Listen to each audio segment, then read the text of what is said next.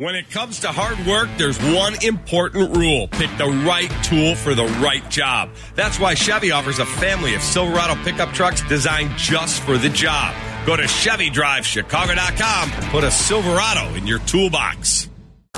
We have a new multi multi millionaire. Actually, the ticket was worth over a billion dollars and it was sold at a Speedway gas station. And of course, they get a big chunk of that as well. That person has not come forward. Andrew Stoltmann is, is an attorney at Stoltmann Law Offices. And you know a thing or two about what lottery winners should do. Do you think that person has had one good night's sleep since the numbers were chosen on Friday? I don't know. I mean, some of my other clients literally spent about two nights in a row up after they won it. So I, I bet they haven't got the best sleep lately. and, and the purpose is because you have to protect that ticket, right? Yeah, rule number one is buy a safe and protect that ticket and also sign it because you aren't the official winner until you present the signed ticket to the lottery official. So, rule number one protect that ticket. So, Andrew, you're a Chicago attorney. You've represented some of these lottery winners in the past? Yeah, I've represented about 12 lottery winners in the last 20 some years. And uh, a, a handful of these have basically lost their entire lottery winnings.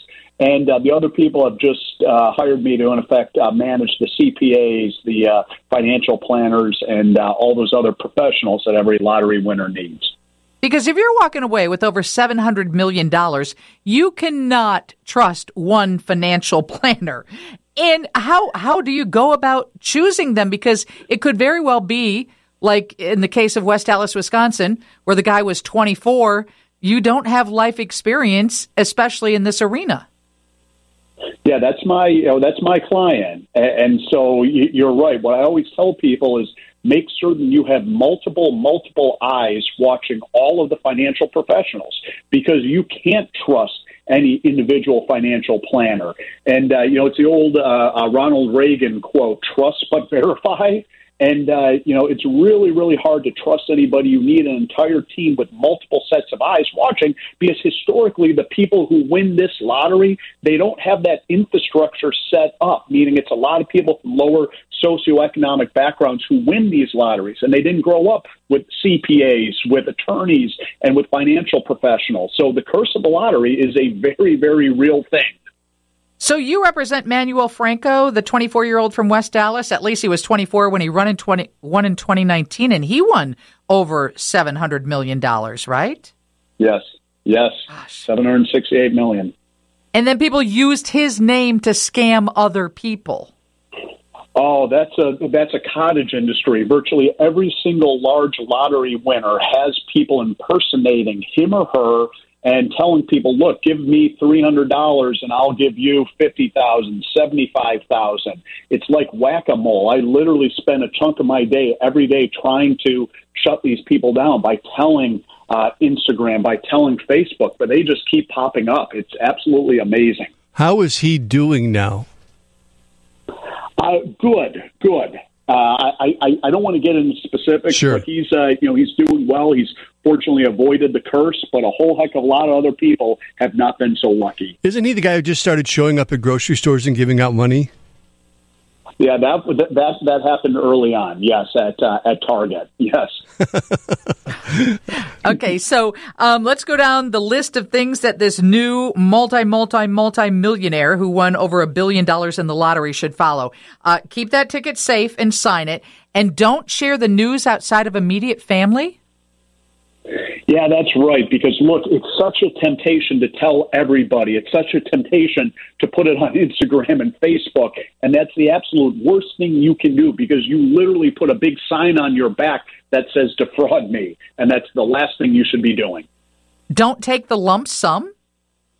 Yeah, people are shocked by that. You know, what I tell people is look, if you take the 29 year option, you can make mistakes in that first year or two or even three or four years, and you can grow into the money and still have the corpus, meaning most of the rest of the money still to come. But 95% of the people do indeed take the lump sum distribution. And if you don't have the right team in place, that's a huge mistake.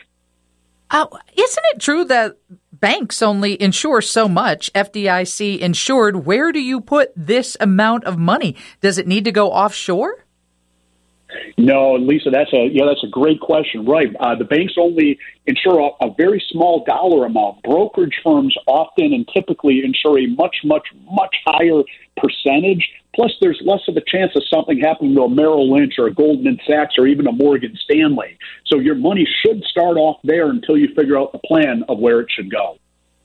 And one of the things in your guide for lottery winners is no major decision for six months. Yeah, the temptation is so great within that first six month period to, to, to buy the multiple homes, the cars, and it's one of the hardest things that a lottery winner can do. But there really shouldn't be any major decisions until at least until that first six months is up. Let the shock wear off, and then start deploying the capital. And one of the other items: trust nobody. Ah, trust trust nobody, and not even family members. Look, they're they're they're kind of three pillars that cause the lottery curse. It's profligate spending, bad investments, and family and friends. Every single long lost relative and friend comes out of the woodwork trying to borrow money or, or, or have the money be invested through them, and it's just a recipe for disaster. And so, will this person be forced to come forward, or Illinois allows him to file a claim that keeps him anonymous? And I don't know why I said he. Beautiful. I don't yeah, know. Right. I, everybody seems to assume it's a he, and I, am not certain why, but I do the same thing. Yeah. Uh, the good news is Illinois does not require the person to release their name. Wisconsin does. And I think that's a great idea because the lottery officials often use the winner in effect as a commercial. We've all seen that photo, right, with the gentleman or woman who wins it holding the check. And it's horrible for the winner because it does put that bullseye on their back. The best thing that a winner can do is remain anonymous, and Illinois allows that. Okay, well, if the winner of the over billion dollar mega millions jackpot is listening, call this guy, Andrew Stoltmann, attorney at Stoltmann Law Offices. It seems like you've got a lot of experience. Thanks for joining us on Chicago's Afternoon News. Anytime. Thank you, Lisa. Bye. Mary's got a check on weather and traffic.